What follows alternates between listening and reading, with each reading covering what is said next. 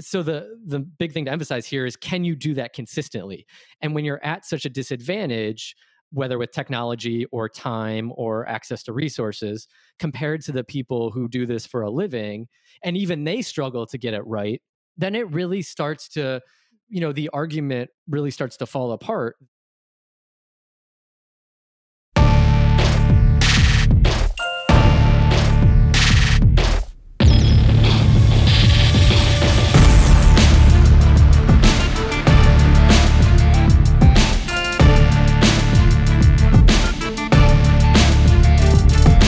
Welcome to Gen Z Green, where we talk personal finance and investing for the new generation of wealth builders. I'm your host, Chris Pratt. We have a really wonderful guest today. He is the founder and CEO of Illumint, a virtual financial planning company for millennials.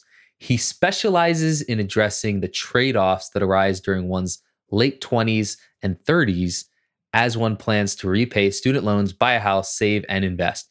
He's also a contributor to Forbes magazine and has written for Yahoo Finance, Fatherly, and Kiplinger. He has an MBA in finance and is a certified financial planner. Uh, I'm really excited for this guest. Everyone, let's welcome Mr. Kevin Mahoney. Welcome to the show, Kevin. Thanks for having me, Chris. So uh, we were just talking a little bit before the show about uh, the stock market and cryptocurrency and all this crazy stuff going on. Before we get into that, I want to hear a little bit about your background. You're based out of Washington, D.C., you're certified financial planner, you have an MBA in finance. Can you talk a little bit about what made you decide to get into personal finance? What made you decide to go for that MBA and, and that degree? The company that I've built comes out of my own personal experience in many ways. When my wife and I were preparing to have our first child, we started having all these conversations about finance that we didn't previously have to have. And I found myself doing research and thinking through questions that I knew if someone like me with a background in finance was was having to spend a lot of time on that there was probably this large group of peers who were going through similar situations without the benefit of some of the experience and um, education around these issues that I had had. And it just seemed like an opportunity to offer a service that doesn't exist even even at this point in large part compared to what financial planning is overall. Okay, yeah. And by the way, I'll mention this, you might not want me to, but you got your undergraduate degree from Georgetown University and your MBA from Georgia Tech, correct? Yes. Yeah. So I, I imagine that that was pretty challenging experience, right? A lot of our listeners are in college. Some are even planning to go to college or graduate school, uh, and they're wondering, you know, which degree should I get? Which path should I take? Finance is a pretty common one, just because of the job opportunity and job uh, potential that can come from that, and the different paths you can take. Do you have any advice before we get into the the nitty gritty of the personal finances. Any advice for a young person who's considering going to graduate school, who's thinking of going into finance or uh, a finance related degree?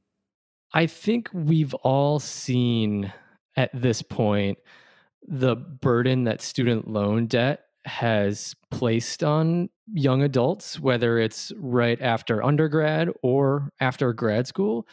And so I don't think people need to to feel confident that they have picked the one job or the one industry that they're going to work in for the rest of their adult lives.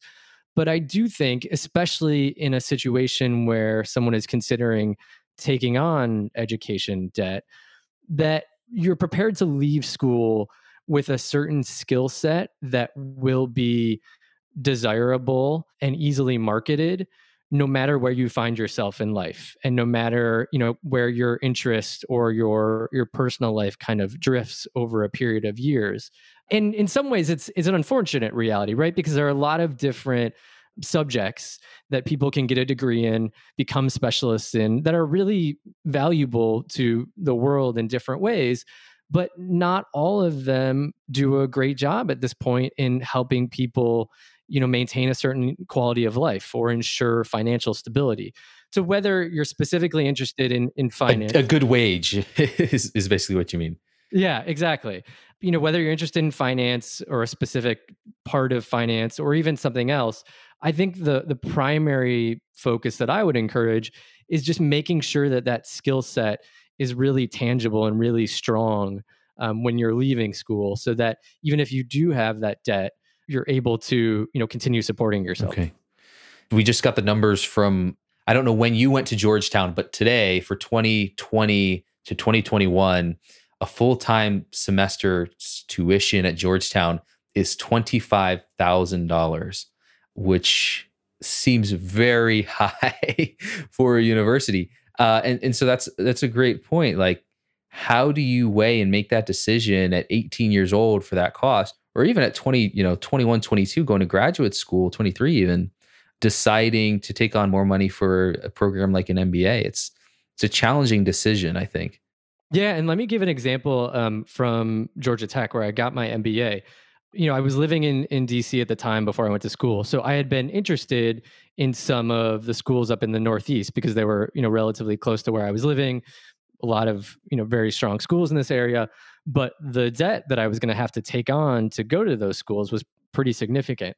But Georgia Tech, because it has a history as an engineering school, you know that's that's long been its primary focus they have this co-op program where you go to school there and you can work for an employer in the city while you're in school and that employer will either pay for or subsidize your tuition. And so one of the reasons i ended up going down there was this ability to get a strong education get some good work experience while i was in school. I actually worked for the federal reserve bank in atlanta and then they they significantly reduced my tuition so that when i graduated compared to what it might have looked like if i had gone to you know an ivy league school up in the northeast i was in a much better place financially still with a really strong degree and a, a good skill set. Yeah. Okay so we're talking about student loans. We say georgetown university has a ridiculous tuition cost $25000 let's just say i have $50000 in student loans think the average student loan debt is in the twenty to thirty thousand dollar range. But let's just say I have fifty thousand dollars in student loans, and I just graduated college. Just generally, and, and you know, I'm making a an average salary like forty, fifty thousand dollars a year. What would your advice be for managing that student loan? And I know there are a bunch of different options. You can, if you're a teacher, you might be able to get forgiveness, but just assuming I can't get forgiveness, uh, my income's not low enough really for an income driven repayment plan. I just want to either, you know, maybe make the minimum payment on my loan or I want to try to pay it off as quickly as possible. What should I do? So I don't want to totally eliminate the income driven repayment plan from this conversation because okay. I think we find ourselves at an interesting time in in economic history so to speak to have this conversation uh-huh. because interest rates are so low that i think what someone might be inclined to do or what they might think or hear from headlines is i'm going to refinance i'm going to you know whatever loans i have i'm going to exchange those essentially for loans that have a much lower rate and i'm going to be in the best case scenario i can be in and in some situations, that is indeed true. But one thing that new graduates in particular may overlook is the really strong protections and overall benefits that federal student loans offer that private loans, the loans that you refinance into, do not. And income driven repayment options are certainly one of those where as life changes for you, as the economy changes, as there's a pandemic, for example, and your income is fluctuating, those protections that the federal government offers, specifically the, the income driven repayment, gives you flexibility so that as your financial situation may be variable, your loan repayment is kind of following suit. Whereas if you refinance into those private loans, in most cases, and we've seen some exceptions with this in the pandemic, especially early on, but in most cases, they just want their payment. It's much more black and white. You've refinanced into, you know, this particular type of loan with this interest rate. You just need to make your payments until that's paid off. You know, even with low interest rates, that becomes a very challenging situation for some people when they've experienced some change in life, either related to a medical emergency or a job loss, what have you. And so having the flexibility that the the federal government allows as part of their loans is a value that is often overlooked, um, especially right out of school. Yeah, and, and so just to clarify, re, you know, to refinance your loan from a federal loan to a private loan just means that you basically take out a loan with a company, a private company, and you use that loan to pay off the federal student loan. And the reason you would do that is because you'll get a lower interest rate. So in the long run, assuming everything goes perfectly, you end up paying less interest. But what you're saying is that there are many pretty common scenarios where you might lose your job, uh, where your pay might get cut, or, or you have a medical emergency, what have you, that you won't be able to pay back that private loan. And federal student loans offer more protections for you in those situations, and they can have more advantages. One thing I want to get a little bit more clarity on is can private student loans, so if I take out a loan from my bank for college, is that still considered a federal loan? Can it be considered a federal loan if it's done through the the FAFSA? I think people get confused about what private loans mean, what federal loans mean. Typically, when you go through that FAFSA process, the information that you receive back after you submitted the FAFSA will be for a variety depending on you know your specific circumstances and whether we're talking about undergrad or later on if you're trying to get student loans for grad school the loans like the stafford loans and the grad plus those are the federal loans. The private loans for many people will come into the picture when you're trying to fill some gap or perhaps you're not eligible for certain types of federal loans. The private loan is typically a, a separate beast that you're kind of doing on your own to make sure that you have the funds to to pay for schooling or any of the costs associated with that. Okay. So even if you take out a private student loan, it's not a refinance. You're just taking it out to to fund your college in the first place. It still doesn't have the same protections as a federal student loan. Right. And and one other aspect that I think is important to mention here about the federal versus private is with the federal loans, you know, most people may have heard about the concept of loan forgiveness. And that is often in the context of the public service loan forgiveness program, where if you work in certain industries or certain occupations that generally are providing some some service to the community or the, the country, your loans may be eligible for forgiveness after doing that work for 10 years. But there's also a different type of forgiveness where, under these income driven repayment plans, if you make consistent payments for a certain period of time, and it's typically 20 or 25 years, depending on the repayment plan that you're in, those loans are also forgiven. And I want to bring this up because, in the context of refinancing to a private loan, even if you're getting that better interest rate, there are many people whose loan balances are high enough that compared to the income they make, it's going to be a really long time until they can pay off that full loan balance. And right. In some cases, even with the the benefits of the lower rate for a, a private refinancing, you'd be better off staying in one of those federal income driven repayment plans and planning for the the government to forgive whatever balance is remaining after that 20 or 25 year period just because your income doesn't really allow you to to pay off the loan any sooner than that. Yeah. Another uh, great example is right now because of covid all federal student loans have had no interest rate i think through the end of the year. Yep. And that does not apply to private student loans and right. especially does not apply to refinance private student loans. We were actually looking at SoFi and Splash Financial, uh, and they actually have warnings saying, hey, if you refinance a federal student loan, you're going to have to start paying interest a lot sooner than you would if you didn't. So they're basically saying, don't refinance us, which I thought was really cool for them to do as a company, even though they have no real financial interest in doing that. I want to switch gears a little bit from student loan financing. So let's just assume that all right, I figured it out. I'm on my income driven repayment plan, or, you know, I make a lot of money. So I was able to pay off my student loans in two or three years, or I just never had student loans to begin with. So now I'm I'm debt free. I was smart. I didn't get credit cards, or if I did, I paid them all off immediately. No car loans, whatever. I'm debt free, and I want to start investing. If someone came into your office and said, "Hey, I want to start investing," where would you start? What would be the first thing you'd ask them about? The first question I usually ask is about what retirement plan options they have available to them through their employer. You'd start with retirement.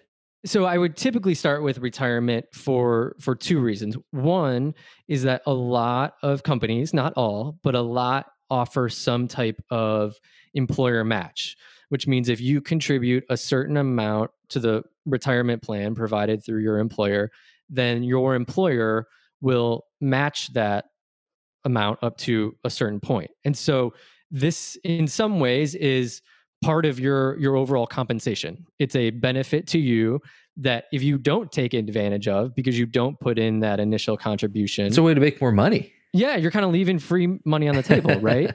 yeah. And so so that's certainly a, a good reason in of, of itself to focus on, you know, this investment account first. But there are also the strongest, in many cases, the strongest tax advantages and federal protections in terms of you know bankruptcy or creditor access by using these accounts compared to some alternatives. So it's just a good, solid place to start. There certainly may be reasons, depending on individual circumstances, why other accounts may come into play um, sooner rather than later. But if nothing else, getting that match in your 401k or whatever your retirement plan may be is typically a very good way to start. Yeah. And, and we've talked about 401ks, IRAs, different retirement accounts, why you should invest for retirement on this show. And if you're not familiar with what those things mean, I highly encourage you.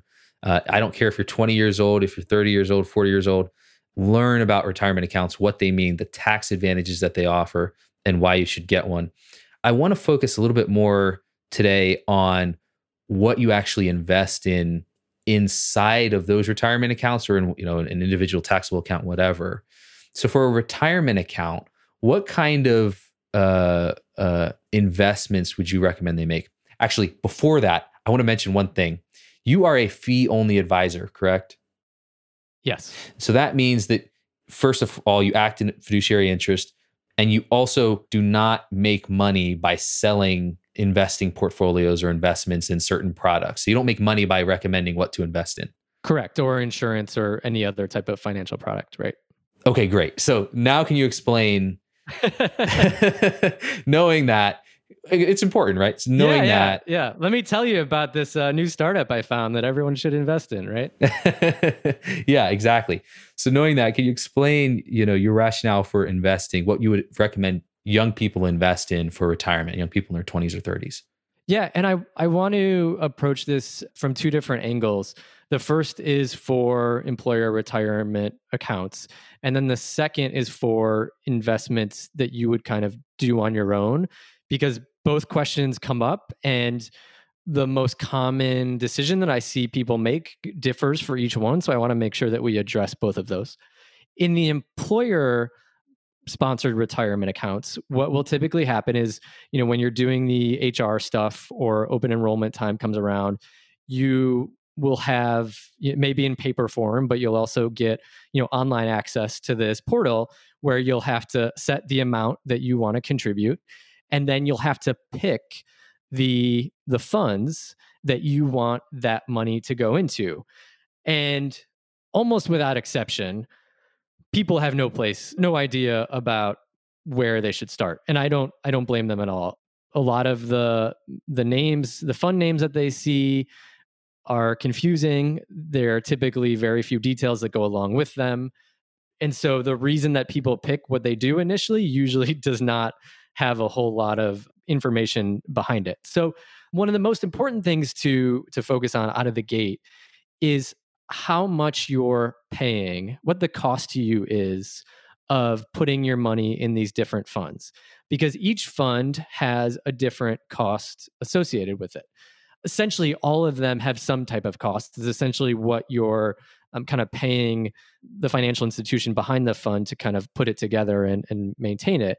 But they differ wildly in how much you actually incur in expenses. And when you say fund, you mean like like a like a mutual fund? W- what is that?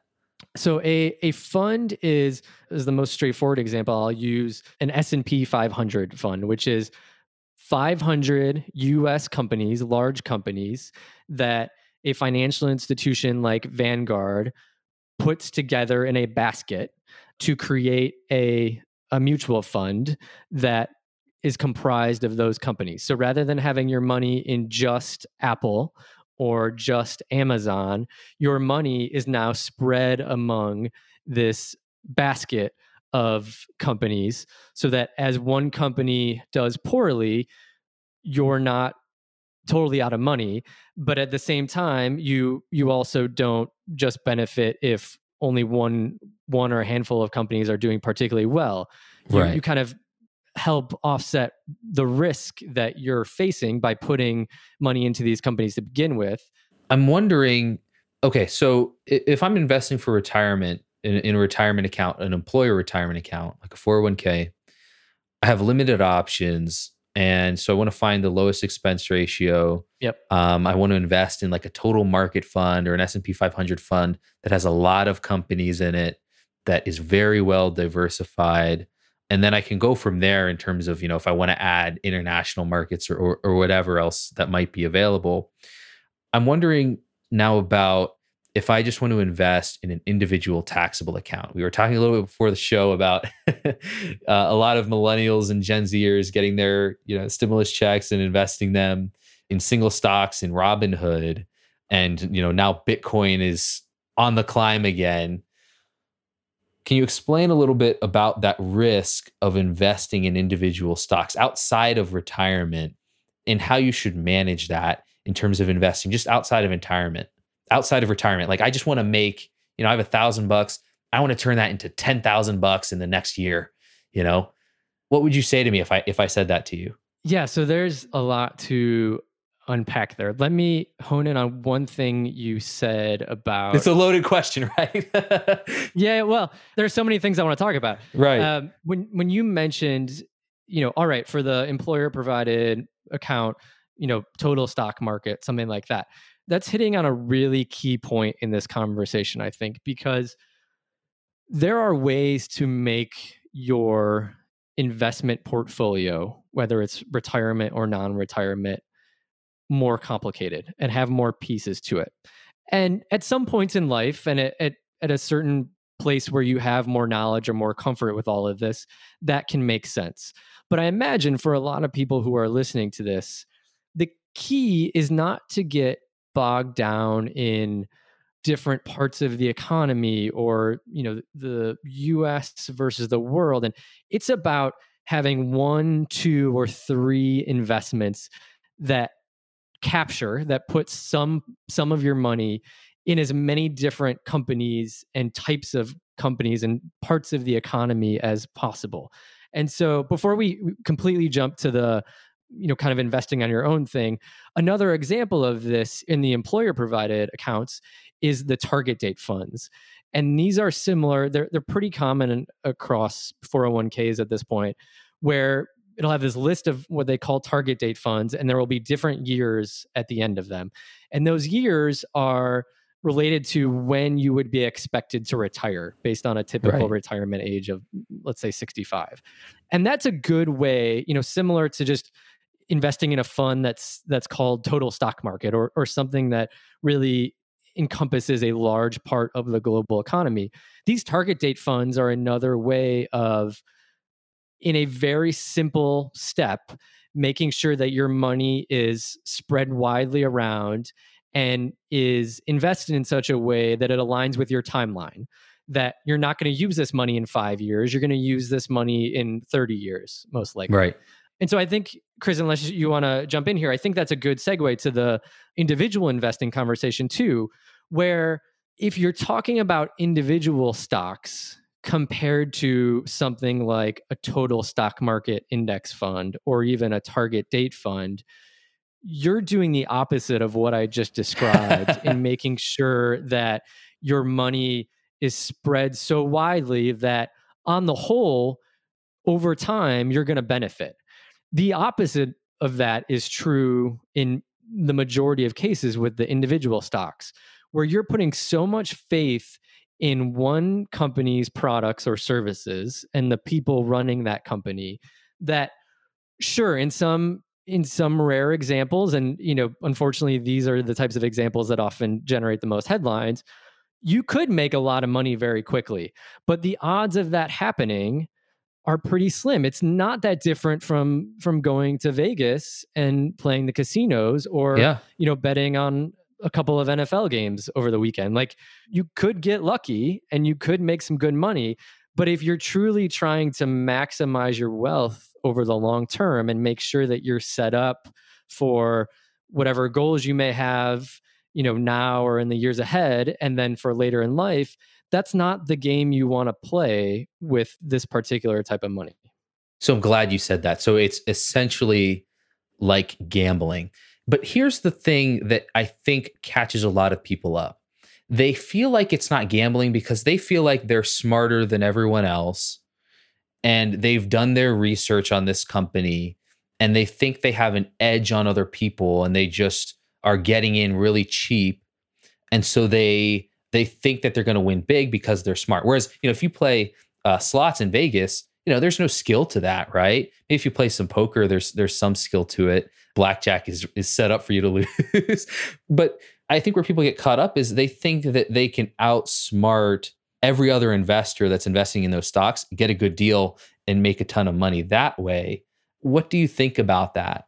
The closest comparison to that thinking, going back to the Vegas and the the sports betting examples, is you know probably like you said, poker, and even just odds makers in Vegas for sporting events where these are people if you think of professional poker players or or those odds makers whose jobs it is who spend all of their professional time and maybe some personal time as well researching these things, talking to people in these industries.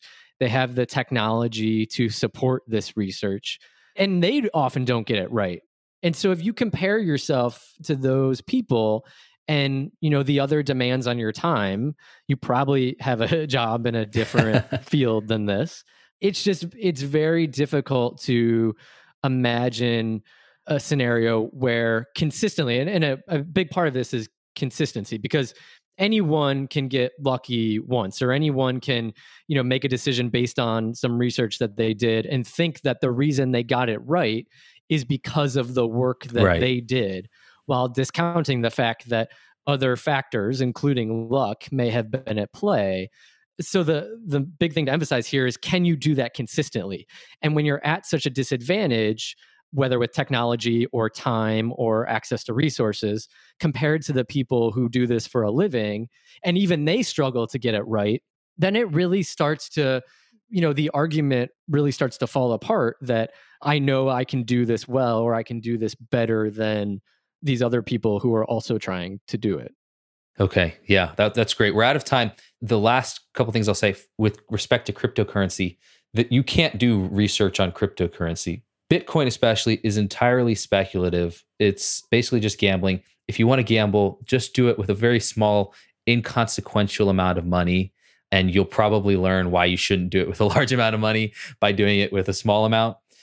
And then the last thing I'll say uh, that I think kind of adds on to what you just mentioned is that index funds outperform so these total market funds s&p 500 funds index funds outperform individual professional investors who do this for a living full time i think it's anywhere from 80 to 90% of the time.